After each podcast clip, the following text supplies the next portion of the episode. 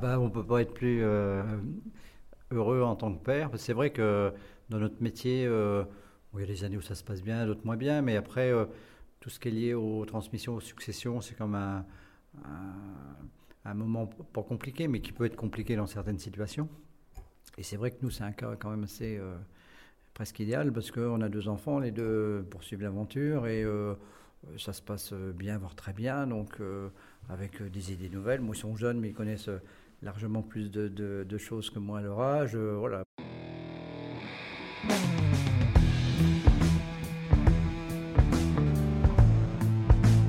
Le vin, le jaja, le pinard, le pif. Il existe une ribambelle de termes pour désigner ce breuvage que nous aimons tant, le jus de raisin fermenté. Et c'est parce que nous l'aimons plus que tout que nous voulons mieux comprendre ce qui fait un bon vin.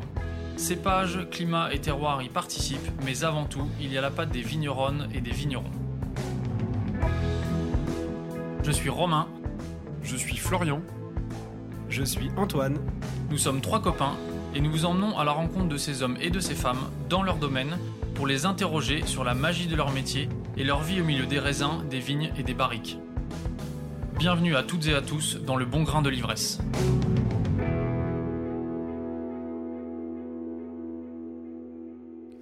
Entre deux confinements, un matin d'automne. Nous arrivons avec notre légendaire Clio noir dans le village d'Irancy, où le ciel gris menace de s'exprimer. Nous faisons le tour du village, une première fois sans succès. Puis une deuxième pour trouver l'adresse du domaine Richoux. Quelques rayons de soleil transpercent finalement l'épaisse couche nuageuse et nous réchauffent. Sortis de la voiture, le vent nous accompagne en attendant les deux frères Gabin et Félix. Ils arrivent gentiment et nous saluent. Nous sommes invités à les suivre dans le caveau de dégustation pour enregistrer et goûter quelques-unes de leurs cuvées. Quand on se rend chez les Richoux, tout est finalement aussi simple que ce matin-là. Pas de chichi, seule la sincérité de la passion, du partage et le sens de l'accueil vous attendent. C'est un programme dont on ne se lasse décidément jamais. Avec une gentillesse communicative, les deux frères ont parlé pendant une heure à notre micro pour répondre à nos questions. Puis nous avons visité le chai, où la dégustation a continué avec sympathie. Cela a été un vrai plaisir de passer du temps avec eux, à votre tour de les découvrir maintenant. Bonjour à toutes et à tous, nous sommes aujourd'hui euh, à Irancy, au domaine euh, Richoux, euh, qui a été le domaine Thierry Richoux, qui est maintenant domaine Gabin et Félix Richoux. On est donc avec Félix et, Gabin. Bonjour à tous les deux. Merci de nous accueillir dans votre domaine. Est-ce que vous pouvez vous commencer par vous présenter, s'il vous plaît? Donc Félix Richoux, donc j'ai 26 ans. J'ai commencé mes études au lycée viticole de Beaune en 2008 pour 4 ans, pour un bac pro. Euh, en 2012, j'ai eu mon bac et euh, suite à ça, je suis revenu euh, directement sur l'exploitation. Donc j'ai fait ma première vendange en 2012. Je suis parti un petit peu en Afrique du Sud l'année qui a suivi, deux mois en Afrique du Sud. Et entre-temps, oui, j'avais fait aussi des, des rosés de Provence à Miramas. Bonjour, alors Gabin Richoux. Euh, comme mon frère, j'ai fait des études à Beaune. Moi, j'ai passé un, BTS donc, qui a duré deux ans, de 2009 à 2011. Euh, durant ce BTS, j'ai fait des stages euh, en Côte d'Or, dans le domaine euh, Edmond Cornu à la Doigt-Sérigny et Nicolas Rossini à Volnay. Euh, suite au BTS, je suis allé travailler en Champagne euh, chez Duval-le-Roi pour, euh, pour une vendange. Euh, ensuite, je suis allé en Nouvelle-Zélande pendant 4 mois et demi, où j'ai travaillé dans un domaine viticole. Et je suis revenu après sur le domaine euh, pleinement en 2012. Euh, et mon frère, pareil, euh, m'a rejoint à, ce moment-là. Jusque-là, on travaillait avec nos parents, mais on était salariés. Et à partir de 2016, on a fait la démarche d'installation. Donc, depuis 2016, mon frère et moi, on est associés à nos parents. Et, c'est depuis ce moment-là où le, domaine a aussi changé de nom. Mon père euh, voulait euh, passer la main à ses enfants. Il travaille toujours avec nous, mais euh, depuis, le domaine s'appelle Gabin et Félix Richoux. Alors, on est dans un domaine qui a déjà quelques décennies. Est-ce que, avant votre, euh, votre installation là, et la reprise complète du domaine en 2016, est-ce que vous pouvez nous faire un, un petit historique euh, du domaine, s'il vous plaît? Nous sommes, euh, Gabin et moi, nous sommes la troisième génération, on va dire, de, j'aime pas dire ça, mais de vrais vignerons. C'est-à-dire que euh, notre famille, euh, du côté maternel, du côté de mon père, est présente sur Irancy depuis les années 1600. Mais notre grand-père est le premier, on va dire, à s'être consacré seulement au métier de la vigne. les générations d'avant, comme dans la plupart des familles dans les petits villages, pratiquaient la, la polyculture, c'est-à-dire qu'ils avaient des céréales, un petit peu d'animaux, des vergers et de la vigne. Et donc Jean-Claude, notre grand-père, c'est le premier à s'être consacré seulement au métier de la vigne. Ensuite, papa est arrivé dans les années 80. Peu de temps après, une dizaine d'années après, notre mère l'a rejoint euh, euh, sur l'exploitation. Et donc, euh, oui, quand ma mère est arrivée, Jean-Claude, notre grand-père, est parti à peu près à ce moment-là. Et donc, nous, après, on est arrivé en 2012 pour une installation en 2016. Qu'est-ce qui a fait que votre grand-père a décidé de se consacrer simplement au métier de la vigne et d'arrêter la polyculture? Par plusieurs, il y a plusieurs raisons, mais la première, c'est une raison vraiment technique. C'est que la période des moissons, la période de récolte des cerises, parce que dans le coin, il y avait beaucoup de cerises, et euh, la période des relevages, enfin, le gros du boulot des vignes se passait au même moment. C'est-à-dire euh, mai, juin, juillet, il y avait énormément de travail et si on voulait euh, agrandir la partie vigne, la partie céréale ou la partie arboriculture, euh, ça aurait été forcément au détriment d'une autre culture. Donc pour se consacrer uniquement à la vigne, il a fallu abandonner le reste. C'était pas possible d'allier les trois, c'est assez compliqué. Mais par contre, le fait d'avoir trois cultures, ça permettait à l'époque où c'était assez compliqué entre le gel, enfin il y avait beaucoup d'aléas climatiques, d'assurer euh, au moins un, revenu sur une des cultures. Et cette année, euh, c'en est un super exemple. Nous, on est uniquement vigne et pinot noir. Et le pinot noir dans Lyon a très peu produit. C'est une des plus petites récoltes qu'on ait jamais fait. Et à côté de ça, euh, les quelques producteurs de cerises ont, fait une année record, aussi bien en qualité qu'en quantité. Euh, c'est là qu'on se rend compte que de tout mettre ses yeux dans le même panier, c'est pas forcément une bonne idée. Mais euh, après, c'est très compliqué de faire les deux cultures en même temps, deux ou trois cultures. Et vous, qu'est-ce qui vous a décidé à revenir juste après vos études? Pour ma part, c'est vrai que j'ai jamais trop pensé à faire euh, autre chose. Depuis que je suis jeune, j'ai toujours aimé monter euh, sur l'exploitation, voir un peu, comment ça se passait. Alors c'est vrai qu'après, euh, quand on est jeune, euh, bon, c'est pas forcément le vin qui nous intéresse ou le côté commerce non plus. Mais moi, j'ai toujours été attiré par les tracteurs, l'agriculture, etc. Et donc assez rapidement, voilà, j'ai voulu, j'ai voulu euh, euh, depuis mon plus jeune âge, euh, revenir aux vignes. Alors après, donc, quand j'ai entamé mon bac pro, c'est vrai qu'assez rapidement, donc là, on, fait des cours d'œnologie, de viticulture, c'est un peu plus poussé. Et donc assez rapidement, non, non, enfin, j'ai trouvé que mon choix était plutôt bon et, l'ensemble m'a plu. Et justement, aujourd'hui, ce qui est assez intéressant sur le métier de vigneron, c'est que je pense que c'est un des métiers les, plus complets qui puissent exister. C'est-à-dire qu'on part de, de, la base, hein, on produit le raisin, ensuite on le, on le, récolte, on le transforme en vin, et ensuite on fait même le commerce du vin. Donc non, c'est un métier où, on, ne s'ennuie pas, ça, change souvent. Donc non, non, ça me plaît quand j'étais petit, j'étais pas forcément. Euh, enfin, je voulais pas forcément devenir vigneron. Mais euh, je donnais toujours un coup de main, euh, que ce soit l'étiquetage, la mise en bouteille, au vendange et les travaux d'été pour gagner quelques sous. Et c'est vrai qu'au fur et à mesure de, tous ces travaux, je me suis rendu compte que c'était vraiment pas si mal de travailler en plein air, d'être dans la nature. Et euh, c'est suite, euh, enfin à l'approche de mon bac, euh, j'ai fait un bac général. Je me suis dit pourquoi pas me tourner vers un BTS viticulture œnologie à, Beaune. Et une fois arrivé à Beaune, avec le début des cours et surtout les, copains, enfin pas mal de rencontres de gens passionnés, ça m'a tout de suite plu. Et le, fait, comme disait mon frère, que ce soit un métier très complet qui touche à tout et qui en fait, même à la fin de nos études où j'avais l'impression de tout connaître, on connaît en fait rien du tout et on, se remet en question sans cesse, on fait tout le temps des formations et c'est ça qui est vraiment pas mal. Et puis le fait de travailler avec la nature, qui, il faut s'adapter tous les ans et quelque chose qu'on pensait euh, certain et qu'on pensait maîtriser à, un moment, et eh ben on se rend compte que quelques années plus tard, avec une météo différente, il faut tout remettre en question, euh, voir, évoluer, euh, s'adapter au climat et au changement climatique. Donc c'est pour ça le, la complexité du métier me plaît beaucoup. Ce que je comprends là de ce que vous dites, c'est que c'est le métier de, vigneron qui vous a attiré davantage que le, vin en lui-même. vous n'aviez pas la, passion du vin avant, avant de, de, penser à devenir vigneron? Oui, en effet, c'est exactement ça. Au départ, bon, le vin, c'est vrai que c'est pas la, boisson, euh, quand on est jeune, à laquelle on s'approche le, plus rapidement. Bon, après, une fois qu'on commence à faire quelques cours de dégustation, ça vient assez vite. Mais non, non, euh, à la base, moi, c'était pour le, enfin, voilà, l'ensemble le, du métier, le, métier en, général, tous les travaux, les différents travaux, jusqu'au commerce. C'est vrai qu'avant de rentrer à, à la Vitier de Beaune, j'avais une culture vin assez euh, restrictive. Euh, je, ne connaissais pas trop les, vins de toute la France.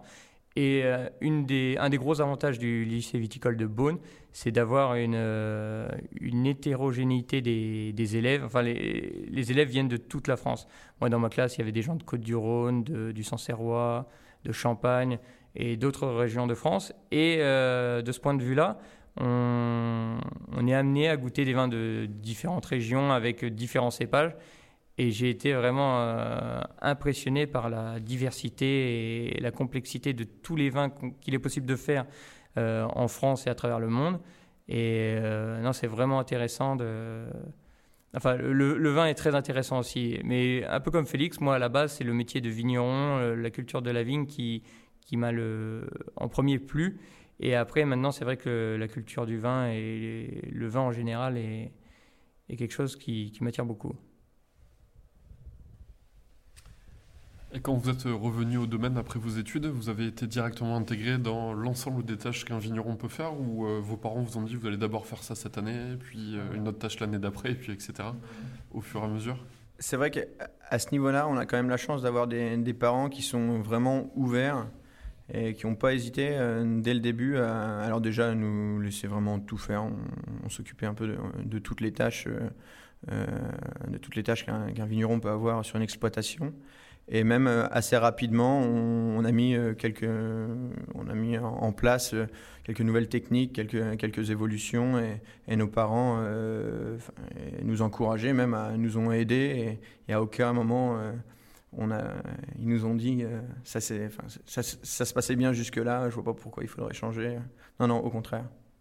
Vous nous avez dit euh, tous les deux que en vous installant là, euh, en reprenant le domaine, vous aviez apporté des changements. Quel type de changement vous avez, vous avez apporté? Le changement, le, le, premier des changements, ça a été le, la, au niveau de la réception de vendange. Euh, c'est-à-dire que nos parents, euh, pendant la vendange, donc euh, nous c'est de la vendange 100% manuelle. Ça fait des années et ça le restera. C'était des vendanges manuelles qui étaient ensuite, les seaux étaient vidés dans le tracteur, le tracteur dans des bennes. Des bennes à fond vibrant qui étaient déjà des bennes plutôt de qualité. Et nous, pour avoir fait des stages en Côte d'Or où les vendanges se passaient seulement récolte en, en petites caisses, voilà, donc assez rapidement, on a, on a fait une vendange récoltée en caisse ce qui permet euh, de ramener un raisin euh, quasiment intact jusqu'à la cuverie. Ensuite, donc, euh, il y avait déjà la, table de tri et les grappages étaient déjà mis, mis en place. Mais voilà, le, premier, le, premier, le premier changement qu'on a fait, c'est la récolte en caisse. Alors, récolte en caisse, ouais, en premier. Et ce qui a suivi aussi, c'est la, le fractionnement des vendanges. C'est-à-dire, mon père, lui, lorsqu'il commençait les vendanges, et commençait un jour et finissait euh, quand c'était fini, quand il n'y avait plus de, plus de raisin à couper. Et euh, nous, on fait trois types de production différents. On produit du, du crément de Bourgogne, du rosé et du vin rouge, qui sont faits avec le même cépage de pinot noir, mais qui ne nécessitent pas la même maturité. C'est-à-dire pour le, le crément, euh, on attend moins de sucre et plus d'acidité, donc c'est vraiment ce qu'on récolte en premier. Ça dure deux jours, deux jours et demi. Ensuite, euh, on attend souvent 3-4 jours pour euh, récolter le rosé, qui lui, euh, un peu comme le, comme crément, aime bien l'acidité et moindre sucre. Et souvent, après le rosé, qui dure une journée, on attend une semaine avant de récolter les, les les vins rouges, qui, eux, nécessitent un degré de maturité plus élevé que les deux productions précédentes. Et les changements que vous avez opérés, ça s'est fait dès que vous êtes revenu au domaine ou c'est plutôt au moment où vous avez euh, récupéré les rênes du domaine en 2016 Pour les vendanges, que ce soit voilà, le, fractionnement de la durée de vendange ou euh, la vendange en, caisse, ça, ça s'est fait assez rapidement. Euh, l'année qui a suivi, il me semble, hein, on, a, commencé à mettre ça en place. Mais c'est vrai que par la suite, il y a encore plein de choses qui, ont changé. Mais une, pareil, un, quelque chose d'assez important, c'est le, changement de type de taille qui est venu un peu plus tard. Donc là, pour le coup, on était déjà installé. Euh, c'est vrai qu'on a changé toute notre façon de, tailler. Donc euh, avant, on taillait en guyot simple. Aujourd'hui, on taille en guyot poussard. On a, fait quelques formations euh, pour nous former à, cette taille. Et c'est vrai qu'assez rapidement, on s'est rendu compte que nous, c'était un peu frustrant parce qu'on sortait de l'école, on nous apprend quelque chose, on, a été noté sur une certaine taille, et on fait les formations on nous explique qu'en fait, euh, simplement, on taillait mal. Quoi. Donc, euh, pour nous, c'était, c'est quand même assez frustrant. Mais alors, pour notre père, et on a un employé qui, bon, aujourd'hui, il est en retraite, mais tous les deux, euh, ils avaient plus de 30 ans de carrière dans l'exploitation à tailler de la même façon. Ouais, ça, ça, leur a fait un peu bizarre.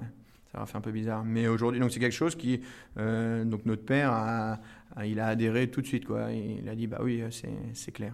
Donc c'est une taille qui permet donc de donc on, favorise les, les, les, flux de sève, on fait vraiment attention à, à, la base du pied de façon à, à, laisser moins de parties mortes. En fait, les parties mortes, le, vieux bois, qu'on appelle ça sur, le, sur nos pieds de vigne, euh, toutes les maladies du bois en fait euh, arrivent par, par le vieux bois. Et donc euh, c'est une taille qui nous permet d'éviter un maximum d'avoir du vieux bois et du bois mort.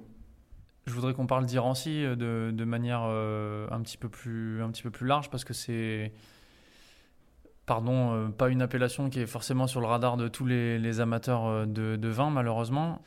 Est-ce que vous pouvez nous faire un petit peu un, topo sur euh, le climat, la géographie et, et le, bah, le cépage Vous en avez déjà un petit peu parlé dans, dans, la région, mais comment ça se passe la viticulture dans la région et sur l'appellation Irancy? Alors, Irancy, c'est une appellation assez récente, une des dernières appellations village de Bourgogne. Euh, on a eu l'AOC Village en 98. Euh, avant 98, euh, ça s'appelait Bourgogne-Irancy et depuis, c'est Irancy tout simplement. en termes de surface, l'aire d'appellation Irancy représente 315 hectares. Donc, c'est une petite appellation. à titre de comparaison, Chablis sont sur un peu plus de 6000 hectares. À l'heure actuelle, donc ces 315 hectares ne sont pas encore tous plantés. Il y a, on est sur un peu plus de 200 hectares actuellement. Euh, le reste sont des. Il y a encore beaucoup de vergers, des friches, euh, des prairies et même des vignes euh, au repos, c'est-à-dire qu'on a été arrachées. Et on attend une dizaine d'années avant de, les replanter. Euh, Irancy, en termes de producteurs, donc sur le village, on est 11 vignerons, mais il y a aussi des, vignerons des villages voisins qui produisent de l'Irancy. Et au total, je crois qu'on est plus d'une cinquantaine à produire de l'Irancy. Donc Irancy, c'est uniquement des vins rouges, bien sûr. Et on a une particularité en Bourgogne, c'est de pouvoir ajouter un, deuxième cépage en plus du pinot noir, qui est le César. Un cépage assez rustique, qui euh, ne doit pas excéder les 10% dans la composition d'un Irancy. Euh, nous, c'est vrai que sur le domaine, on l'utilise très peu, à part sur une cuvée, euh, sur une cuvée euh, parcellaire, sur lequel il y a ce fameux cépage, le César. Mais sinon, on est 100% Pinot. Je vais refaire un petit tour en arrière sur l'histoire euh, du domaine. Euh, il me semble qu'à un moment, euh, la superficie que vous aviez, elle était plus importante que les 22 hectares que vous nous avez. Votre père, il n'avait pas plus d'hectares que ça à un moment Alors non, non c'est vrai que.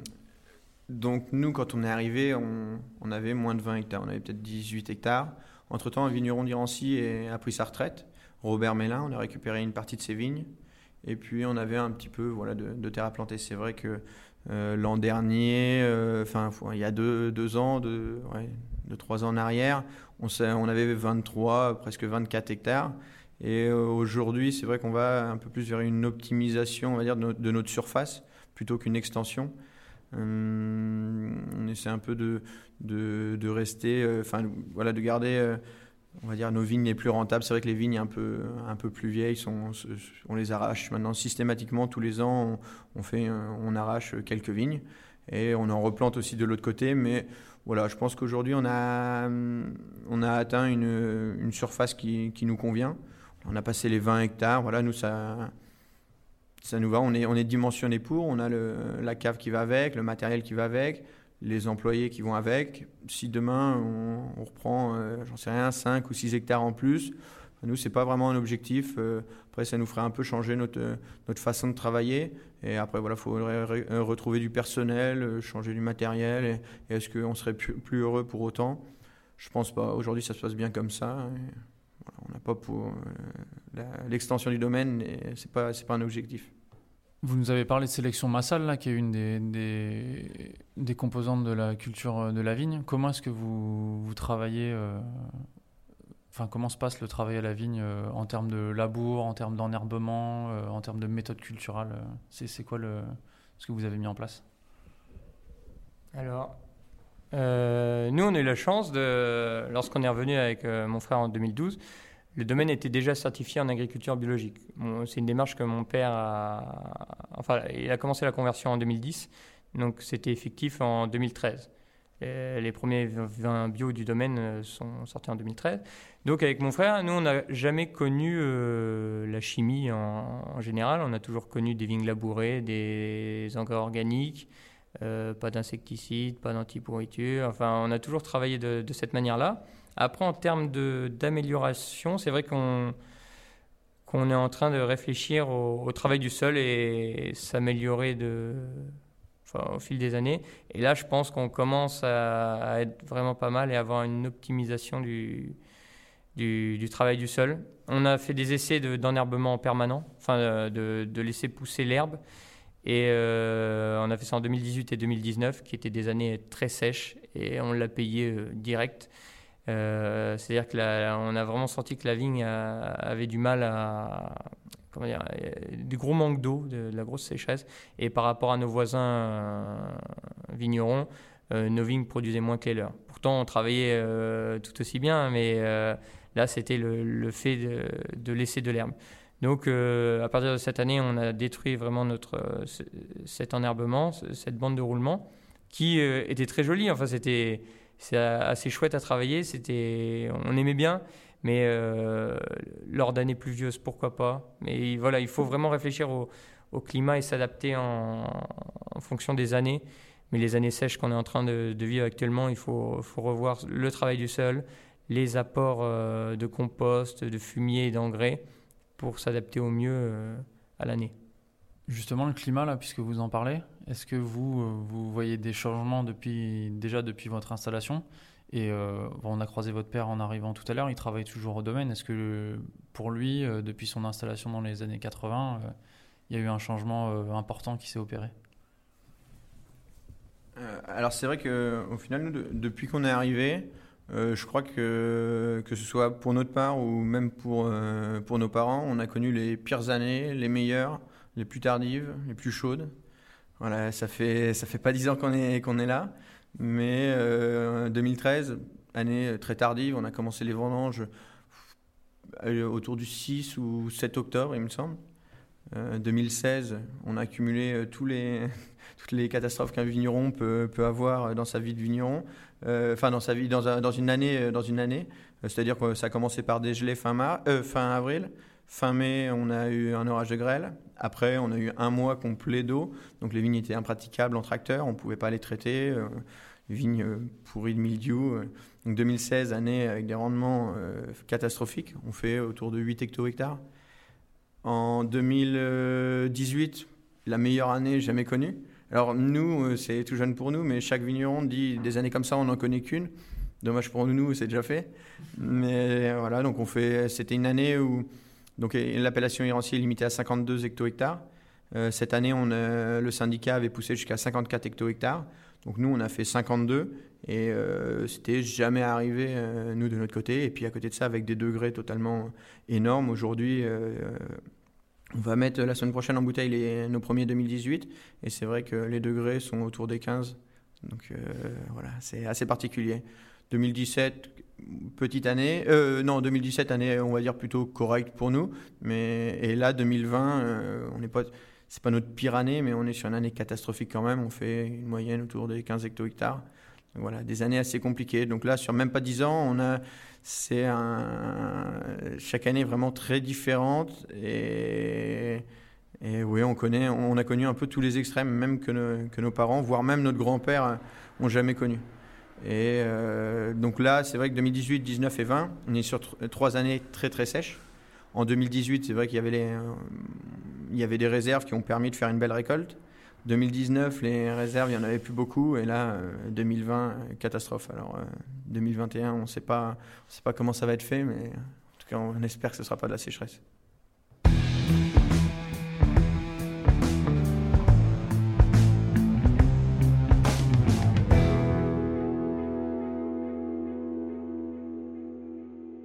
Alors là, on vient de se déplacer dans, dans la cuverie. Enfin, on est dans l'espace de, stockage des bouteilles, là, puis on est passé dans la cuverie. Euh, sur les 22 hectares euh, que vous avez là, combien vous avez de parcelles et comment est-ce que vous travaillez? Est-ce que vous faites du travail parcellaire? Est-ce que vous faites de l'assemblage? Euh, Combien de cuvées vous avez au final? Toutes nos parcelles se situent sur Irancy, enfin sur l'appellation Irancy en, en tout cas. L'appellation Irancy s'étend sur trois communes, donc Cravant, Vincelotte et Irancy au centre. Euh, donc on fait quelques cuvées parcellaires. C'est vrai qu'à Irancy, on n'a qu'une appellation qui est Irancy. Et pour mettre en avant certains coteaux, certaines vignes qui sont plutôt bien exposées, on fait des cuvées parcellaires. Donc aujourd'hui, on travaille sur trois cuvées parcellaires. Vaupécio, L'Écaille et Palotte. Et après, on a notre cuvée principale qui est notre, notre Irancy Village.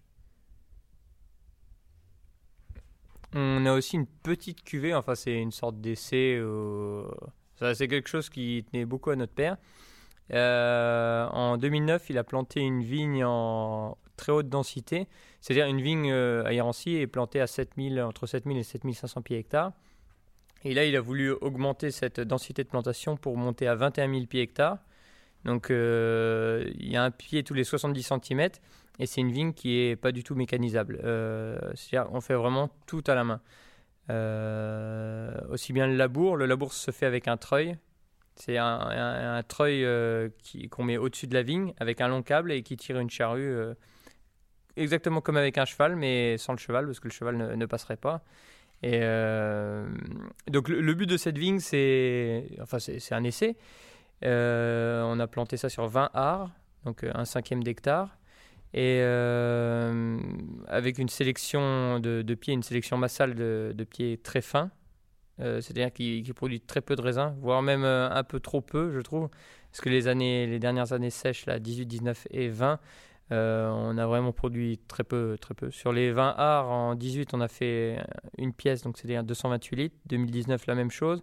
Et cette année, on est une feuillette, donc c'est-à-dire moitié moins, 114 litres. Euh, euh, ça a un but euh, normalement qualitatif, c'est-à-dire que c'est le fait d'augmenter la densité de plantation, c'est pour augmenter la concurrence entre chaque pied et que, que les racines aillent puiser plus en profondeur.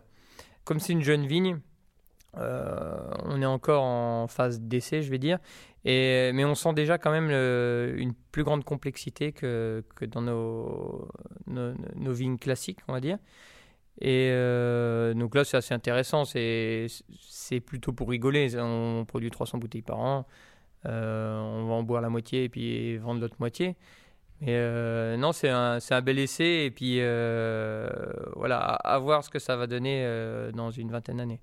Cet essai, il est fait parce que vous avez un sol qui est, qui est riche, où il y a une vigne qui est, qui est vigoureuse à la base ou pas? Ah non, ah non c'est vrai qu'on a planté ça dans un. Donc c'est un endroit qui est assez raide et qui aurait été difficilement mécanisable. Et euh, non, Irancy, ça reste des sols assez pauvres. Et surtout là, c'est un coteau vraiment plein sud. Euh, c'est un des coteaux sur lesquels nos autres vignes ne, ne donnent quasiment, nous donnent quasiment le- les plus petites récoltes. Euh, non, c'était vraiment dans un sens euh, qualitatif, en essayant de tirer les rendements vers le bas. Bon, ça, on y est arrivé, c'est clair et net. Mais euh, non, là, ce serait à refaire. On planterait des, des sélections cl- euh, massales un petit peu euh, moins fines pour quand même essayer de faire un peu plus de vin là-dedans.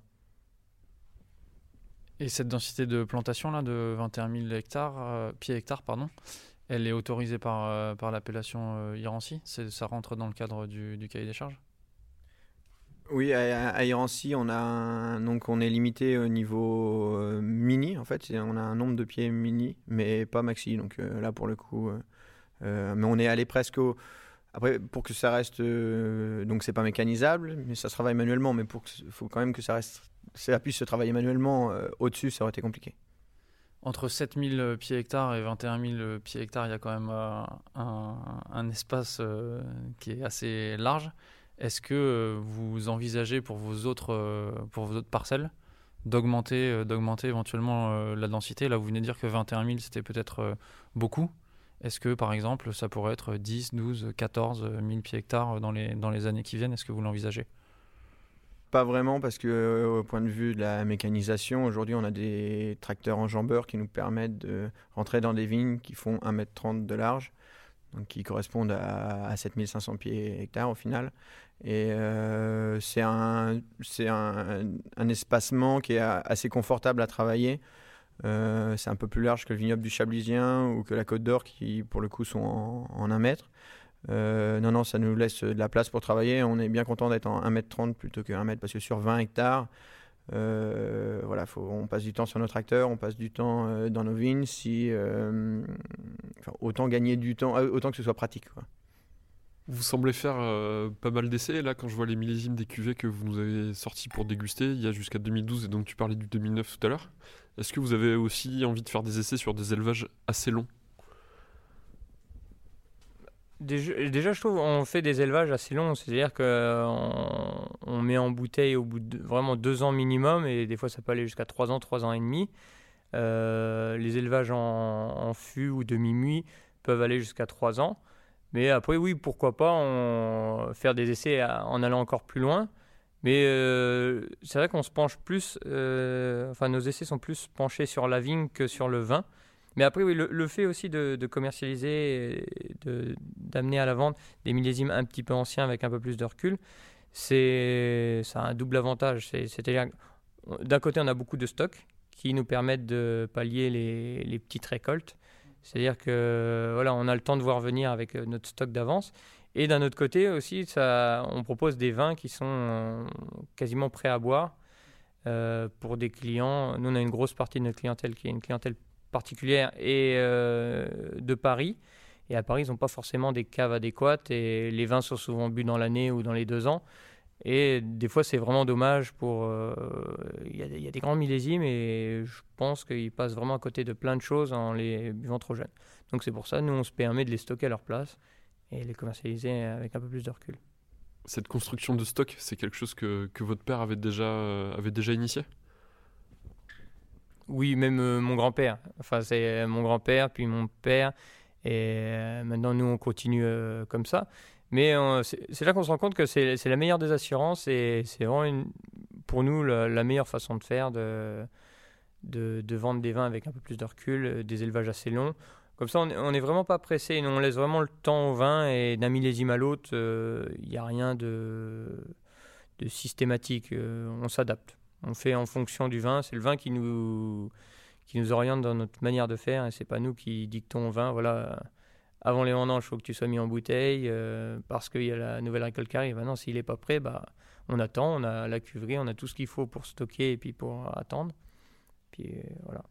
Et même si, euh, donc aujourd'hui, on a, on a un peu, on a un certain recul euh, sur les, les 20 ventes euh, sur l'exploitation, mais il y a de ça, euh, 10 ans en arrière, on avait encore une, plus grosse marge. Aujourd'hui, on, on, pourrait, on trouve presque qu'on vend des, des, vins un peu jeunes, notamment sur nos Irancy classiques où on vend des Irancy 17. C'est vrai qu'il y a quelques années en arrière, on, avait plutôt 5 ans, 5 ans de recul pour nos Irancy classiques. Ça peut être une question de joker, donc n'hésitez mhm. pas à l'utiliser. Mais est-ce que vous avez des millésimes encore plus anciens que 2009 euh, à, la vente. ou pas forcément, mais un peu cachés ah. ah. bien sûr, caché, on, a un peu de tout. Euh, mais euh, c'est vrai que mon grand-père gardait pas trop les vins. Donc on n'a pas de millésime vraiment très très ancien. Nos, nos, plus vieux datent des années, enfin 73 le plus vieux. Et euh, mon père, lui, a commencé à garder les vins à partir des années euh, fin 80 jusqu'à aujourd'hui. On a tous les millésimes. Euh, puis ça permet, lorsqu'il y a des journalistes, lorsqu'on fait des rétrospectives, des fêtes d'appellation, enfin de, pouvoir ressortir et faire des verticales d'Irancy sur des dizaines d'années. Est-ce que vous voyez une évolution par rapport aux méthodes culturelles que vous aviez? Bon, évidemment, le changement climatique dont vous parliez sur le goût et la structure des vins de, sur les 30 dernières années bah, Aujourd'hui, nous personnellement, le peu de, les choses qui ont évolué depuis notre arrivée, je pense pas, on n'a pas encore assez de recul sur, le, sur les vins pour, euh, pour voir qu'il y a une réelle différence. Euh, et en plus on est sur des années euh, entre euh, ce qu'on a changé euh, comme méthode sur l'exploitation et le climat qui a vraiment évolué dernièrement, c'est plusieurs facteurs qui viennent en compte. Et au final, bon voilà, savoir vraiment si c'est à cause du climat, enfin si c'est le climat qui fait que nos vins sont comme ça ou notre façon de travailler qui a changé. Ça c'est compliqué à, dire aujourd'hui. Après voilà, on, a le temps et, on les goûtera avec un peu plus de recul prochainement. Je voudrais vous poser des questions un petit peu plus euh, personnelles et faire appel à, vos souvenirs. C'est quoi votre premier souvenir euh, avec le vin? Ouais, si. Euh, bah, les premiers souvenirs, je pense que c'est comme beaucoup de personnes, des repas de famille, des repas d'amis de, nos parents à table, où forcément, dès que, dès que les parents tournent, tournent un peu la tête, finir les fonds de verre, des choses comme ça, ouais. ouais.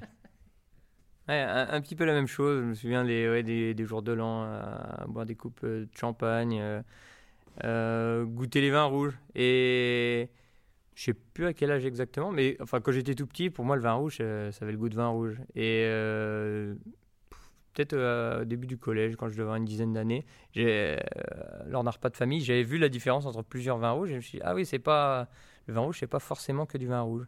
Et après les derniers souvenirs, enfin les derniers bons souvenirs que j'ai, c'est avec des, 2003. Donc moi j'avais 12 ans et euh, donc 2003, c'était une année caniculaire. Et c'est un, des millésimes les plus anciens que, j'ai en souvenir dans ma tête d'avoir goûté et qui m'a vraiment plu euh, dès le début. Quand vous buvez pas de l'irancy, qu'est-ce que vous aimez boire? Euh, bah, la bière, enfin, moi je sais que personnellement je bois beaucoup de bière, j'aime bien ça. Et c'est vrai que dernièrement, dans, dans, la région, et je pense que c'est un peu le cas partout en France, il y a plein de micro-brasseries qui sont, qui sont créées là dans les cinq dernières années. Et nous, on en est entouré. On a deux amis qui ont euh, ouvert leur brasserie à Irancy. Il y en a une à Saint-Brie, une à Chablis, euh, une à Vézelay. Euh, non, non, dans le coin, il y, a, il y, a, beaucoup de bière. Et la bière, oui, c'est, enfin, je pense, c'est même sûr, je bois plus de bière que de vin. Moi, oh, je, tape euh, dans tout, bière, vin. Et en termes de vin, je suis pas du tout raciste. Euh, je prends un peu de tout. la Loire, j'adore. le Côte-du-Rhône, Alsace, Champagne. voilà, je prends un peu de tout. C'est vrai, Bordeaux, je connais beaucoup moins. C'est peut-être mon seul point noir. Mais sinon, après, dans tout le reste, j'aime bien. Je goûte à tout, je suis assez ouvert. Et est-ce que, y a, est-ce que vous avez le souvenir de, d'une bouteille ou d'un vin un jour où vous vous êtes dit, ok, le, avec ça, le, vin, ça peut vraiment être, euh, être extraordinaire, un grand souvenir euh, avec du vin. Euh, tout de suite. Non, mais c'est un peu pour revenir à ce que disait Gabin tout à l'heure. Enfin, jeune, le premier millésime qui nous a marqué, mais ceci parce que nos parents, ils faisaient que de, de nous le répéter, c'était vraiment une année exceptionnelle. Enfin, c'est le, le, 2003 et je resterai sur un 2003 à Irancy parce que, euh, enfin oui, euh, c'est le, millésime qui, je pense, qui m'a fait aimer le, vin. Et encore aujourd'hui, quand on boit des 2003, c'est un, millésime euh, bah, assez exceptionnel. Et au départ, c'est vrai que les gens se sont dit, étant donné qu'il y avait des degrés assez élevés, que c'était pas forcément un, millésime qui allait tenir dans le temps. Et aujourd'hui, quand on en boit, c'est juste, ça n'a pas bougé. C'est assez impressionnant. Et je pense que oui, c'est celui qui m'a le plus marqué. Alors, euh, moi, en vin rouge, bah, c'est vrai qu'Irancy 2003, je suis un peu d'accord avec Félix, c'était exceptionnel. Mais j'ai un autre souvenir euh, d'un collègue de classe. On était avec plusieurs copains, on revenait d'Espagne et on s'était arrêté chez lui euh, dormir. Et lors d'un dîner, on avait, il avait ouvert, c'est à Châteauneuf-du-Pape, c'est domaine de Marcoux. C'était un vieille vigne 98 et c'était vraiment fabuleux. Ça, c'est un, un, de mes plus grands souvenirs en vin rouge. Et en vin blanc, j'avais bu un. Ça devait être un Corton Charlemagne Coche du Riz 2009, pas vraiment très grand en, blanc. Voilà mes deux, je pense mes deux grands souvenirs en vin rouge, vin blanc. Quand vous n'êtes pas dans le vin, quand vous n'exercez pas votre métier de, vigneron, qu'est-ce que qu'est-ce que vous aimez faire? C'est quoi vos autres passions euh, à part euh, à part euh, votre métier? Alors il y a une passion qui, qui me vient directement parce que dans la famille, enfin voilà que ce soit du côté de notre mère, du côté de notre père, on, pratique tous la moto en fait depuis très longtemps, l'enduro. Et euh, depuis, euh, depuis tout jeune, en fait, euh, quand, enfin oui, les week-ends, on allait sur les courses avec notre père ou notre mère, voire nos oncles ou les cousins. Et oui, ça a toujours été aujourd'hui, que ce soit Gabin ou moi ou même nos cousins, on pratique tous l'enduro aujourd'hui. Donc c'est vraiment quelque chose qui est, qui est dans la famille depuis très longtemps. Qu'est-ce qu'est-ce que ça vous apporte la moto par rapport au vin Un sentiment d'évasion, euh, de liberté Ouais, c'est exactement ça, sentiment d'évasion. On est en pleine nature, euh, il, pleut, il fait beau, on s'en fiche, on y va quand même. euh, et on pratique donc la moto en compétition. Donc c'est un, on fait le championnat de France. Donc il y a des courses vraiment dans toutes les régions de France. Et comme le vin, toutes les régions sont différentes. Euh, là, ce week-end, moi j'étais en Ardèche et c'est, enfin, super. Les, les spécialités régionales euh, donc culinaires, les, les vins du coin, les bières du coin, parce que dans le village, justement, il y avait une brasserie. Enfin, le fait de, de voyager, de voir d'autres têtes, d'autres gens, euh, enfin, c'est un ensemble, c'est un tout. euh, et ouais, j'aime beaucoup ça. Pour vous, c'est quoi le meilleur plat pour accompagner un Irancy Alors le meilleur plat, je sais pas, mais l'avantage de l'Irancy déjà, c'est que c'est compliqué de faire une fausse note en associant un Irancy. L'Irancy étant un, un vin rouge du nord de la Bourgogne, donc des vins rouges plus légers, voilà, que ce soit sur un poisson, une viande ou des légumes. Voilà, c'est compliqué de, de se tromper. J'ai réfléchi à un truc super bon. le gratin dauphinois de la grand-mère. ouais, si, c'est ça. Euh, ouais, comme dit Félix, euh, ça passe bien avec pas mal de choses, mais je pense les meilleurs moments euh, autour d'un Irancy, c'est un gratin dauphinois de notre grand-mère avec un roast beef, et voilà, là c'est parti avec les cousins, et c'est le meilleur moment. De grand-mère euh, Odette? Celle, Non. celle qui a le nom d'une cuvée. euh, Non, non Geneviève, euh, du coup la, la fille de, de Odette. C'est- Celle-là, c'est ma grand... Odette, c'était la grand-mère de mon père et, et Geneviève, c'est ma grand-mère. euh, C'est ma grand-mère et c'est elle qui nous fait des, des super plats euh, depuis qu'on est tout petit. euh, vraiment des très bons souvenirs. Florian, là, il fait référence à une cuvée qui s'appelle Ode à Odette, que, vous avez là? C'est quoi l'histoire de, cette cuvée? Ode à Odette, donc c'est donc déjà c'est une idée que papa avait dans la tête depuis euh, très longtemps. il nous l'a toujours dit. Euh, Ode à Odette, donc c'est une cuvée pour rendre hommage donc à notre euh, arrière-grand-mère euh, Odette, qui donc a déjà donc elle est née donc en 1912 et donc on a fait cette cuvée en 2012 pour son centenaire. Donc forcément, quand on est en 1912, on traverse des périodes de la vie qui sont pas forcément très joyeuses. Euh, donc euh, voilà, on passe des périodes de guerre où quand on est une femme, on se retrouve toute seule à la tête d'une d'une exploitation au final, parce que euh, que soit son mari ou son fils, euh, ils, sont partis. Et euh, donc elle a géré l'exploitation euh, toute seule pendant, pendant ces années-là. Et suite à, suite à ces guerres, euh, son fils est revenu avec euh, les jambes de coupé. Ensuite, euh, elle a perdu de bonheur son mari aussi. Et donc après, c'est grâce à elle que euh, aujourd'hui, enfin si l'exploitation est, comme, enfin tient toujours aujourd'hui, c'est en grande partie grâce à elle. Et euh, enfin moi, les peu de souvenirs que j'ai, que j'ai d'elle, enfin c'était vraiment une, enfin une mémé assez, assez dure quoi. Avec elle, on avait l'impression qu'il n'y avait pas trop de temps pour rigoler quoi. C'était euh, vraiment travail, travail, travail. Et donc pour en revenir à la cuvée, donc c'est une cuvée qui a été faite sur un lieu-dit qui s'appelle Chérel. Donc c'est un lieu-dit qui fait un peu plus de 2 hectares en sortie du village, pas loin du village. Et donc, c'est des vignes qui, historiquement, euh, ont toujours appartenu à, notre, famille. Papa a encore beaucoup de souvenirs donc, de, sa grand-mère qui partait de bonne heure le matin, qui allait travailler des, journées entières dans ses vignes de Chérel et revenir le soir. Donc, euh, euh, c'était assez logique de faire cette cuvée sur ce lieu-dit-là. Et on a la chance d'être tombé sur. Enfin, ça tombait bien. Dans tous les cas, cette cuvée aurait été faite. Mais on est tombé sur 2012. 2012, qui est une année assez concentrée, qui est vraiment une année de, de garde. Donc, on s'est permis sur cette cuvée donc, de faire un élevage de. Donc, c'est un élevage de 3 ans en demi-muit. Donc, euh, c'est 12 demi-muits neufs. Euh, et ensuite, euh, après l'élevage, donc ça a été une légère filtration, mise en bouteille. On n'y a pas trop touché pendant, pendant cette période, de, cette période en, en demi-muit. Et voilà, on la commercialise depuis quelques mois aujourd'hui. Donc on avait le, le, souhait de la, commercialiser avec un peu de recul quand elle serait, quand elle serait prête à boire. Et aujourd'hui, ça donne des irancies assez sympas. Donc c'est vrai qu'on s'est permis de faire un élevage vraiment différent de ce qu'on a l'habitude de faire sur les irancies. Et en plus, sur le millésime 2012, ça se, ça se marie très bien. On est vraiment très content de cette cuvée. Et ouais, donc c'était une, belle idée de notre papa. Quand une exploitation est transmise comme ça de, de parents à enfants, comment ça marche et euh, quels sont les. Enfin, est-ce que financièrement vous avez quelque chose à, à, payer ou à, investir à ce moment-là? Alors, c'est vrai que dans un premier temps, euh, ça, commence par des donations. C'est vrai qu'il peut y avoir une partie de donation. Bien sûr, à côté, quand il y a des donations, il y a toujours un, petit peu de notaire à payer. Et après, euh, sur une tout dépend de la, surface de la de la de l'appellation. Mais euh, les donations, euh, la valeur des donations s'arrête assez rapidement. C'est vrai que par la suite, euh, c'est des, achats de, de parts d'exploitation ou de terre. Euh, nous, dans notre cas, on a vraiment beaucoup de chance. C'est qu'on n'est que deux frères on reprend tous les deux. Donc, euh, c'est pas compliqué. On veut la même chose, Gabin et moi. euh, Donc, c'est moitié-moitié. Voilà. Après, ce qui est compliqué, c'est dans des familles où, euh, pour le coup, il n'y a qu'une personne avec d'autres frères et sœurs à côté, mais qu'une personne veut reprendre et les autres ne reprennent pas. Donc là, forcément, tout le monde a des parts d'exploitation parce que ça, ça représente des sommes assez élevées.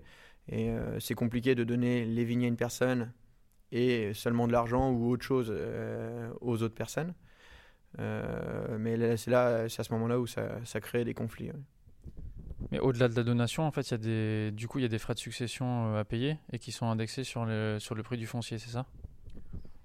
Là, oui, si, si, oui, oui, oui. Si, si. Il y a des plafonds à 100, 100, 150 millions, ça, c'est- Oui, euh, les, donations sont, limitées. Il y a un plafond. Alors, je ne sais plus si c'est 100 ou 150 000 euros par enfant. Donc, euh, ça peut paraître énorme. Mais en fait, comme le, prix du foncier est en train d'exploser, euh, on se rend vite compte qu'au bout d'un moment, on, on donnera un hectare à chaque enfant. Et puis après, bah, terminé. Euh, le reste des hectares, on sera obligé de. Les enfants, soit les enfants le rachèteront, soit on le donnera, mais en payant des droits de succession derrière. Et pareil, donc ça c'est pour la partie vignoble, il y a aussi la partie exploitation. Euh, Il faut la valeur de, la société. Et elle, pareil, euh, lors de sa transmission, elle est, plafonnée à un certain montant. Et dès qu'on dépasse ce montant, il faut payer des droits de succession. Alors que ça reste un outil de travail. Et c'est, je pense, ça commence à être un frein. Donc nous, euh, ça commence tout juste, mais il y a des régions, par exemple en Champagne ou en Côte d'Or, où le foncier explose et vaut plusieurs millions d'euros l'hectare. Euh, là, on est obligé complètement de vendre un hectare ou deux pour pouvoir payer euh, la succession. Et c'est souvent des grands groupes ou des gros domaines qui rachètent ça derrière. Et ça crée des problèmes. Euh, les, petites exploitations familiales meurent au profit de grands groupes. voilà. Et vous, enfin sans forcément dévoiler le chiffre, mais concrètement, quand vous avez repris le domaine en 2016, vous avez dû payer des, des droits de succession ou pas Nous, on n'a pas fait les vignes. Nous, on a, euh, pour l'instant, euh, avec mon frère, lorsqu'on s'est installé, on a juste repris des parts de- d'exploitation, mais pas les vignes. Les vignes appartiennent encore à mon grand-père et à mon père, donc euh, là, à ce niveau-là, non. Nous, pour l'instant, et on a respecté les plafonds pour être euh, encore dans les clous, donc euh, non, pour l'instant, on n'a rien eu à payer. Une chose qu'il ne faut pas oublier, c'est que la, donc, euh, la valeur des terres, euh, donc, quand elle est transmise, donc oui, les terres représentent une grosse somme, mais après, en tant que- qu'exploitant, c'est une somme au final qui. Donc elle augmente de génération en génération, mais au final, on n'en voit jamais la couleur parce que ça se redonne du, bah, de génération en génération et euh, le travail reste le même, le... mais c'est une, une valeur qui, bah, au final, euh, on paye très cher pour quelque chose qui. euh, c'est exactement, c'est un outil de travail, point barre. Et c'est un outil de travail que si, que si on y va pour travailler. Si on ne travaille pas, cette valeur perd, perd toute valeur. Est-ce que vous êtes heureux? Euh, oui, oui, bah plutôt, oui, quand même. On n'a pas, on a, on a quand même, enfin, plutôt de la chance. Il faut, faut l'avouer. Aujourd'hui, on travaille en famille, ça se passe bien. On a une exploitation qui fonctionne. On a la chance d'avoir des parents et puis des, enfin, des grands-parents, etc., qui ont su euh, faire en sorte que cette exploitation soit euh, viable aujourd'hui. Aujourd'hui, on gagne notre vie sur, sur, ce, sur cette exploitation. Euh, on va dire que Mis à part qu'on ait fait quelques, euh, ça fait deux ans qu'on fait des petites récoltes, mais à côté de ça, on n'a pas à se plaindre au niveau des ventes. Enfin, notre produit est plutôt bien valorisé et euh, non, dans, dans l'ensemble, ça va. On travaille euh, avec des, on a, on a deux employés plus un apprenti qui sont géniaux avec nous. non, non, on a, on a vraiment pas à se plaindre. Idem, ouais, non, bien sûr, je suis heureux. On a une super équipe, euh, tout se passe bien. euh, voilà, à part les petites récoltes, mais bon, on va pas faire, on va pas se plaindre tout le temps. euh. non, non, c'est tout, tout se passe bien. la vie est belle à Irancy.